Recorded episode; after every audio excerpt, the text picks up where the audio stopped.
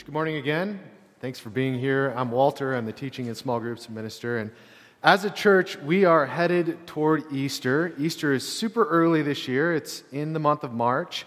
And uh, it's just over the horizon. We got some life to do between now and then, but I can't believe how close Easter is.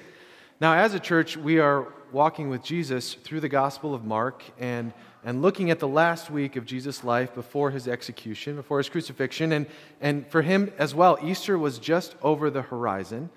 But before then, he had to face the cross. And before then, there was this whole week of teaching and living he had to do with his disciples where he was communicating what was most important. He knew his time with them was short, and he had a lot to teach them so that they could carry on their mission. Now, death continued to loom large over that week for Jesus. And, you know, death comes for all of us, but it doesn't hold us all. It certainly didn't hold Jesus, who rose from that grave. And it won't hold you and me if we've given our allegiance to Jesus. But death does come for us all in this life. And some of us, like Jesus, are given the chance to see it coming and to make a final statement or to, to tell people or to convey some knowledge or things that we think others need to know. The ancient philosopher Epicurus was just one such of these, one of these people, and, and he, he's somebody who's, who's known to have written many, many volumes of work, something like 300 volumes of work. And on his deathbed, he made a final statement, and he said, Now farewell, and remember all my words, which is an understandable sentiment, because if you're a philosopher and if you're you know, into words, you're going to want people to remember you.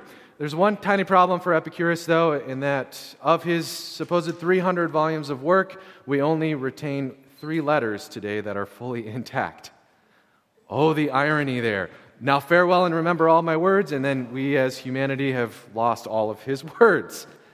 That's not the case for Jesus, though. Jesus' words have been recorded and remembered and shared time and time again throughout history, and they bring us comfort and peace and wisdom, except for the times when they don't. Last week, we talked a little bit about some teachings of Jesus that are, are difficult, to say the least. And we looked at marriage and finances, and we talked about the unbreakable commitment and about how finances, instead of being an asset for us as followers of Jesus, are often a liability. Those are difficult teachings. Today, we're, we're going to go a little farther. There are some other teachings of Jesus that aren't just dif- difficult, they're puzzling, they may be offensive. In, in Matthew 15, Jesus basically calls a Gentile woman a dog. I'm going to let you read that one after church and form your own conclusions there. In John 12, Jesus has a discussion in which he says, Hey, forget about the poor right now and let this woman anoint me with this fine perfume worth, in today's dollars, about thirty to $40,000 a year's salary. That money could have been used for the, for, for the poor, but Jesus says, Not right now. You'll always have the poor with you. We look at that and we think, okay, that's uh, it's kind of unsettling. There are other times when Jesus is puzzling and he says things that make us scratch our heads and say, What are you talking about, Jesus? Today's text, we're going to be in Mark 11, so turn there with me. Mark 11 is just one of these chapters in which Jesus says and does some controversial things. Now, as we read together today, we're going to find out that Jesus is continuing to, communicate to his disciples just what's most important. But between where we are right now and when we arrive at that conclusion, we've got some strange actions and some strange words to go through. So, Mark chapter 11, starting in verse 11. This is what happens. So, Jesus came into Jerusalem and went to the temple. And after looking around carefully at everything, he left because it was late in the afternoon. And then he returned to Bethany with the 12 disciples. The next morning, as they were leaving Bethany, Jesus was hungry. He noticed a fig tree in full leaf a little way off, and so he went over to see if he could find any figs. But there were only leaves because it was too early in the season for fruit. And then Jesus said to the tree, May no one ever eat your fruit again. And the disciples heard him say time out. We got to talk about this. What in the world was that? Was Jesus just having a bad day? He's frustrated. Maybe like Peter got up to some shenanigans again and had to be corrected, and now Jesus is carrying that around and he's mad and he sees this tree. Was the Son of the God of the entire universe feeling hangry this day? Like, what is going on? Clearly, something is going on here. Jesus says to this tree, May no one ever eat your fruit again. He's mad at it. The disciples hear him say it. In the flow of this chapter, it just feels so strange because you got Jesus who just came in to this giant celebration in Jerusalem, the triumphal entry. All these people are, are shouting, Hosanna, blessed is he who comes in the name of the Lord. Jesus goes directly from that into the temple. He looks around the temple, then he goes out to the suburbs to stay with his, his friends, Lazarus and, and Mary and Martha, most likely. And then he gets up the next day and he's walking back to Jerusalem and he sees this tree and he stops. And he says, May no one ever eat your fruit again. I don't know what's going on here. And this makes me think of uh, uh, last Sunday night. So we've got this class that we started last week, taught by Brian uh, Baldwin, and he's teaching it about Mark. And a bunch of you showed up. It was, it was really fun. If you didn't show up last week, you can still join us. Sunday nights, 5.30 to 6.30 out here in the fireside room. Brian said something, I'm going to paraphrase, I might get this a little wrong, but the, the general idea was that Scripture, all Scripture is rational. It's this idea that we can read the words in our Bibles and understand them. Scripture might communicate mysteries, it might, it might show us, uh, clue us into curiosities, but at a base level, it can be understood and comprehended.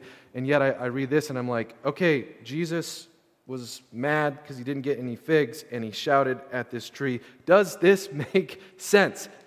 If Jesus is truly dialed into what's most important, then why is he stopping to yell at a plant? Well, let's, let's keep reading. Verse 15. When they arrived back in Jerusalem, Jesus entered the temple and began to drive out people buying and sell, selling animals for sacrifice. He knocked over the, the tables and the money changers the, and the chairs of those selling doves, and he stopped everyone from using the temple as a marketplace. He said to them, The scriptures declare my temple will be called a house of prayer for all nations, but you have turned it into a den of thieves. When the leading priests and the teachers of religious law heard what Jesus had done, they began planning how to kill him. But they were afraid of him because the people were so amazed at his teaching. All right, this is making a little bit more sense to me. Now, the, the previous section where Jesus yells at a plant, well, that's like you and me going to an apple tree in the month of May it's just bloomed, blossoms have fallen off, and there are a bunch of leaves, and we're yelling at it because there's no apples there. It's not September yet. I mean, Mark very clearly says in that previous section, it was too early in the season for fruit. And yet Jesus is mad at this tree. Now, when he gets to the temple, it makes a little more sense, though, because there's all of this history that's going on here. When I was in Sunday school class, maybe you're this way too. When I was in Sunday school class as a kid, we learned about the 400 years of silence between the last books of the Old Testament, Zechariah and Malachi, and the first books of, of the New Testament. And, and we learned that, you know, God was silent for 400 years and then Jesus appeared. Well, the people of Israel, the, the Jewish people, were, were not silent. They were still writing things during these 400 years of history, things that we don't consider to be canon or inspired works, but still they were writing things. And there's all of these things happening to their country. You know, the Jewish people came back from exile and they arrived in Jerusalem and they were allowed to, to rebuild their temple and rebuild the city. And yet during this time, they, they, weren't, they didn't have autonomy, they couldn't have a king. And so they were kind of passed around from nation to nation, whoever was in power at a given time, you know, the Persians, and then eventually the Ptolemies and the Seleucids, and finally the Romans. And so what ended up happening is that because they, they didn't have a palace or a king, the temple became their symbol of national identity. And it also became the seat of, of their political power as, as the high priest became more than just a, a religious leader, but also someone who had a lot of authority and, and would work between the Jewish people and, and whoever ruled them at whatever particular time. In Jesus' day, the, the high priest had to be approved by the Romans. It, w- it got to that point. And so there's all of this going on behind the scenes where the temple becomes this symbol and also a place to do some business and you can imagine how that would have maybe started innocently enough at the beginning. People arrive in Jerusalem, they need to make sacrifices, and so uh, there becomes a market with supplies for making sacrifices. But apparently, by Jesus' day, it's, it's gotten out of control. And so, this place that was supposed to be a house of prayer for all nations has now become a den of thieves, and they're carting merchandise through the temple courts, and it's a political and, and national symbol instead of a place to worship God. And so Jesus shows up and he makes a statement. He says, My temple will be called a house of prayer for all nations, but you have turned it into a den of thieves. And his statement continues when he chases these people out of the, the temple. And his message is basically this the temple, the current temple system, is ending, it's passing away, and in its place, Jesus is going to put up a new temple. Now let's see how things continue from here. Verse 19 That evening, Jesus and the disciples left the city. And the next morning, as they passed the fig tree he had cursed, the disciples noticed it had withered from the roots up. Peter remembered what Jesus had said to the tree on the previous day and exclaimed, Look, Rabbi, the fig tree you cursed has withered and died.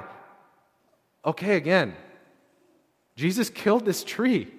Like, in 24 hours it dies. And look, I've got no problems killing trees. I cut them down all the time. I throw them into my wood stove. I make nice fire for my house. It's good. I get that. But there's a purpose there, right? There's a purpose. I'm not just killing something to kill it. And in this, in this instance, what's going on here? Jesus killed a tree, a perfectly good tree.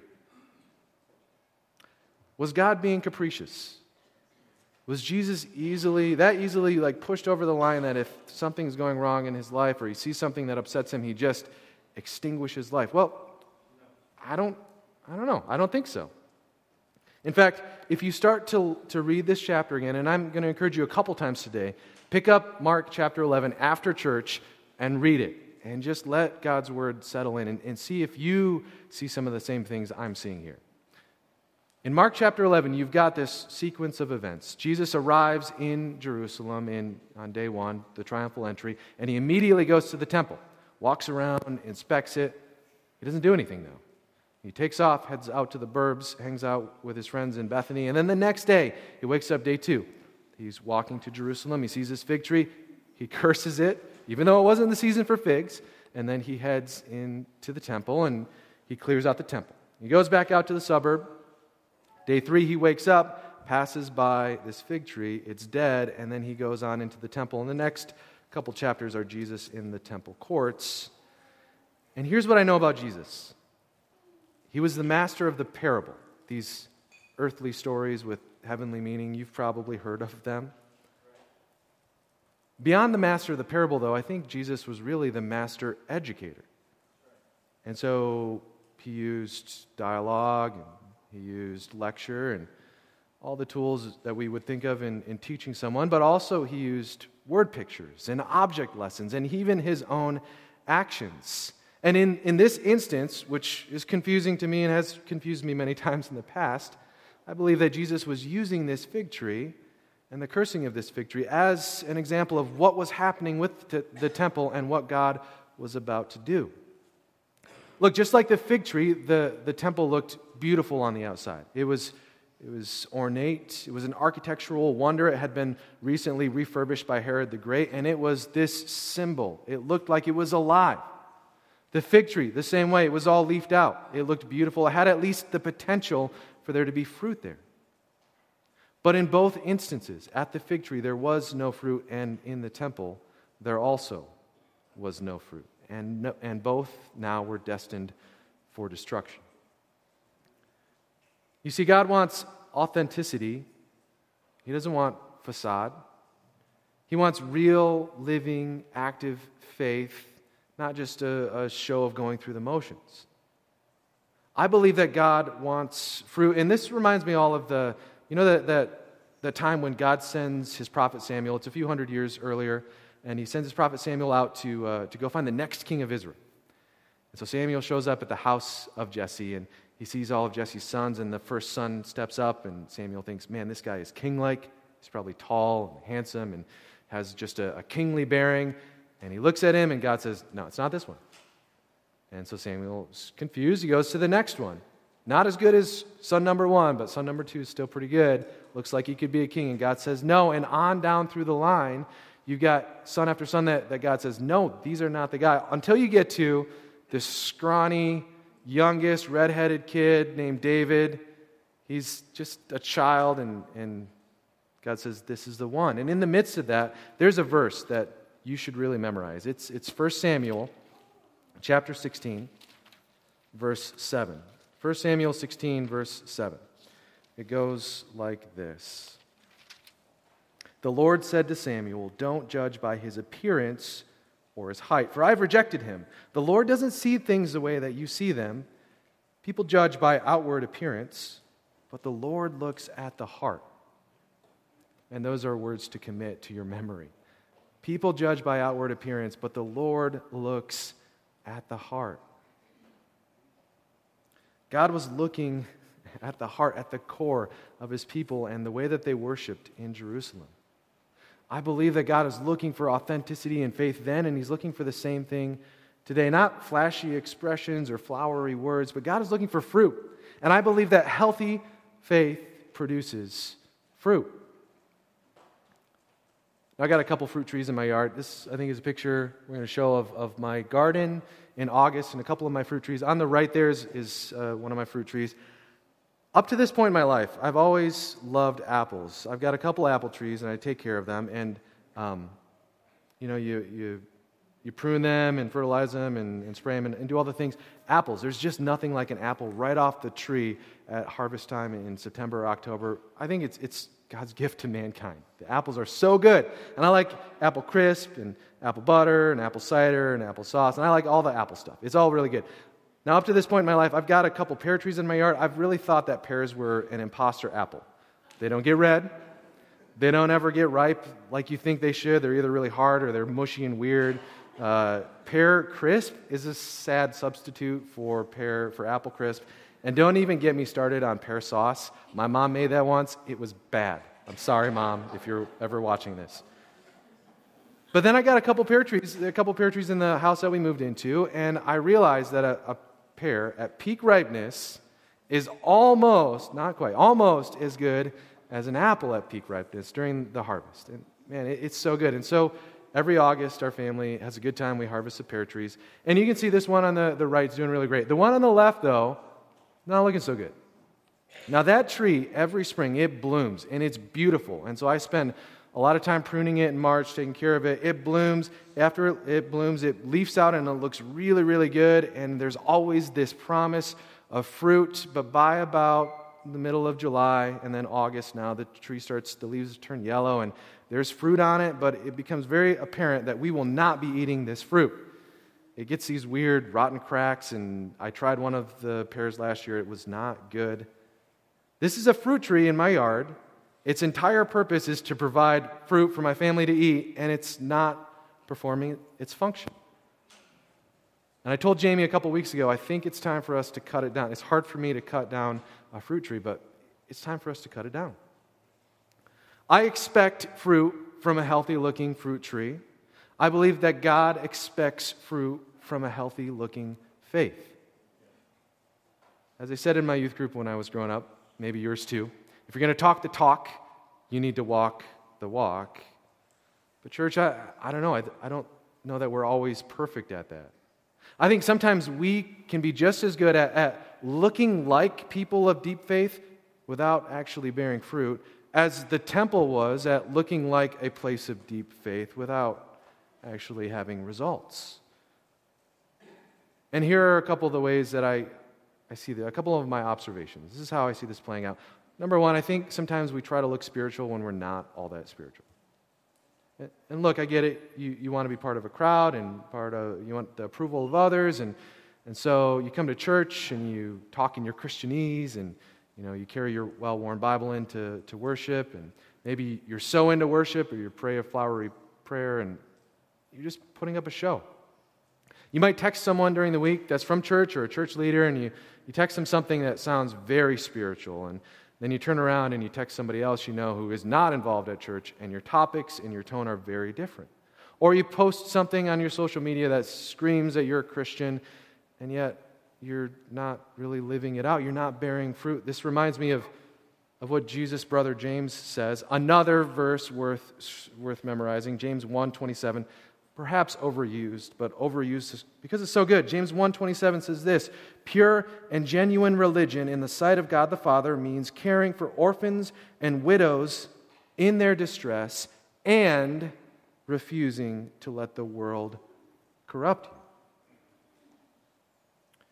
When you just go through the motions of faith, you're just like that, that fig tree, healthy and alive on the outside, but on the inside, where's the fruit?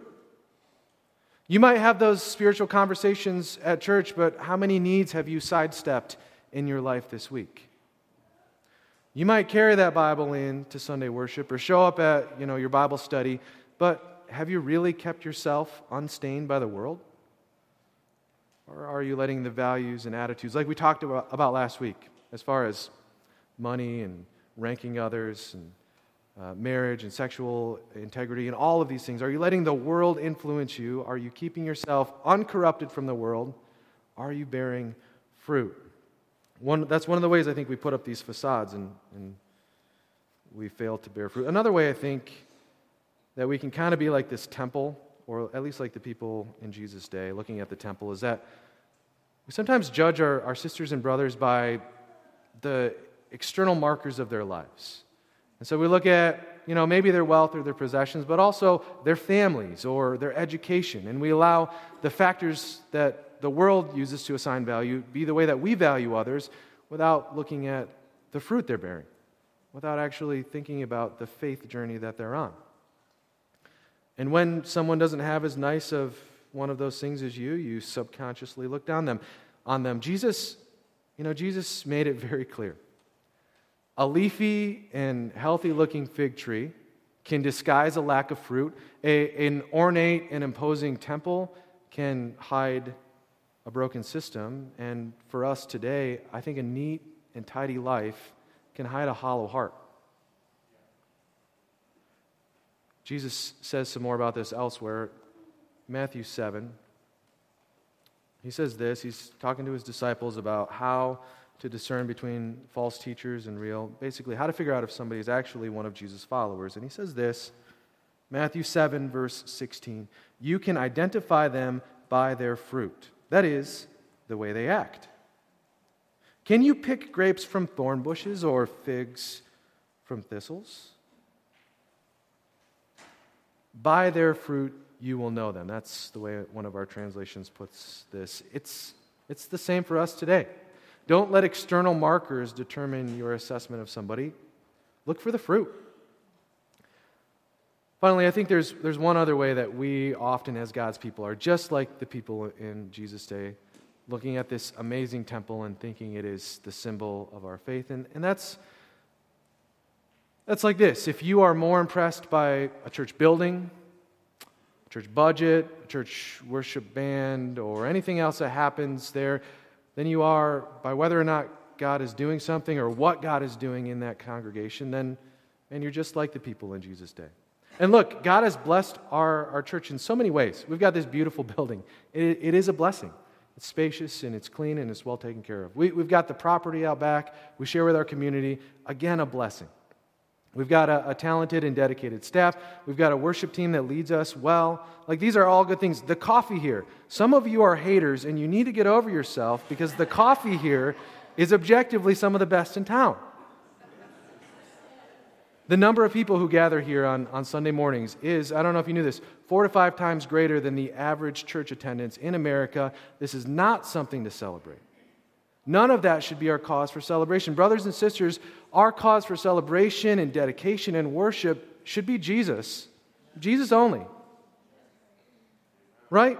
And so, no matter how impressive or unimpressive our church looks to you on a particular day, no matter how unimpressive or more impressive another church looks, our purpose is not to impress you. Our purpose is to proclaim Jesus and, and then to help one another live in obedience to Him. And so, stop promoting our church. Probably not what you thought you would hear this morning when you came to church, but stop promoting our church. We are not the destination. We're not the, the end goal. Stop promoting our church and start promoting Jesus.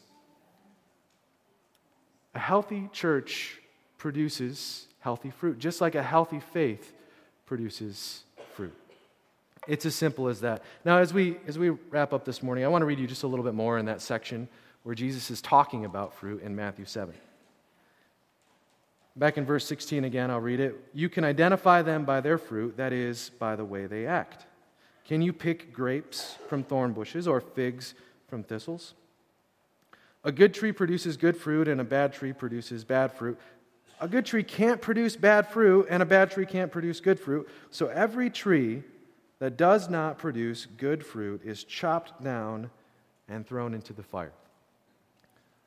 Now, in our section today, where Jesus is with his disciples and he goes into the temple, all this stuff that happened in, in Mark chapter 11, the most important thing that Jesus was trying to communicate to his followers was that that current temple system was going away.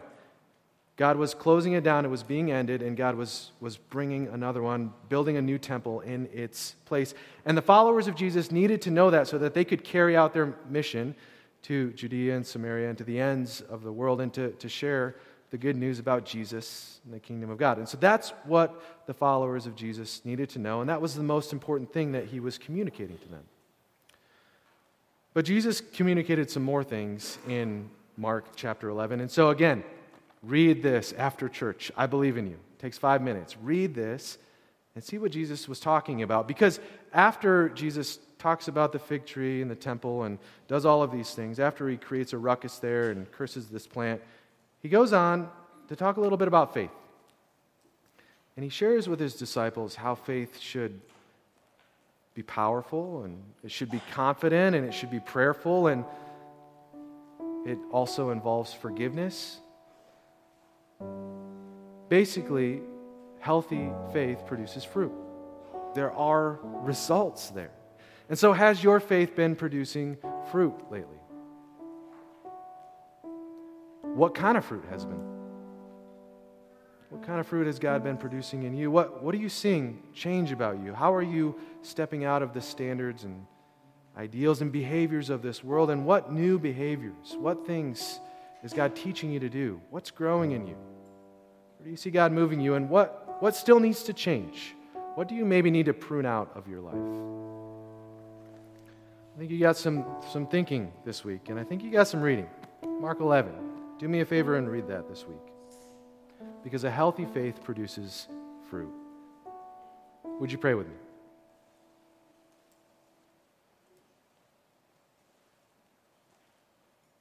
God, you are good. And we are once again thankful for the truth that we find in Scripture. God, we're thankful for the chance that we have this month to walk with Jesus up toward the cross and to see the things that he taught his disciples and the actions that sometimes seem strange to us and don't make a lot of sense initially, to see how they are, are communicating and, and teaching.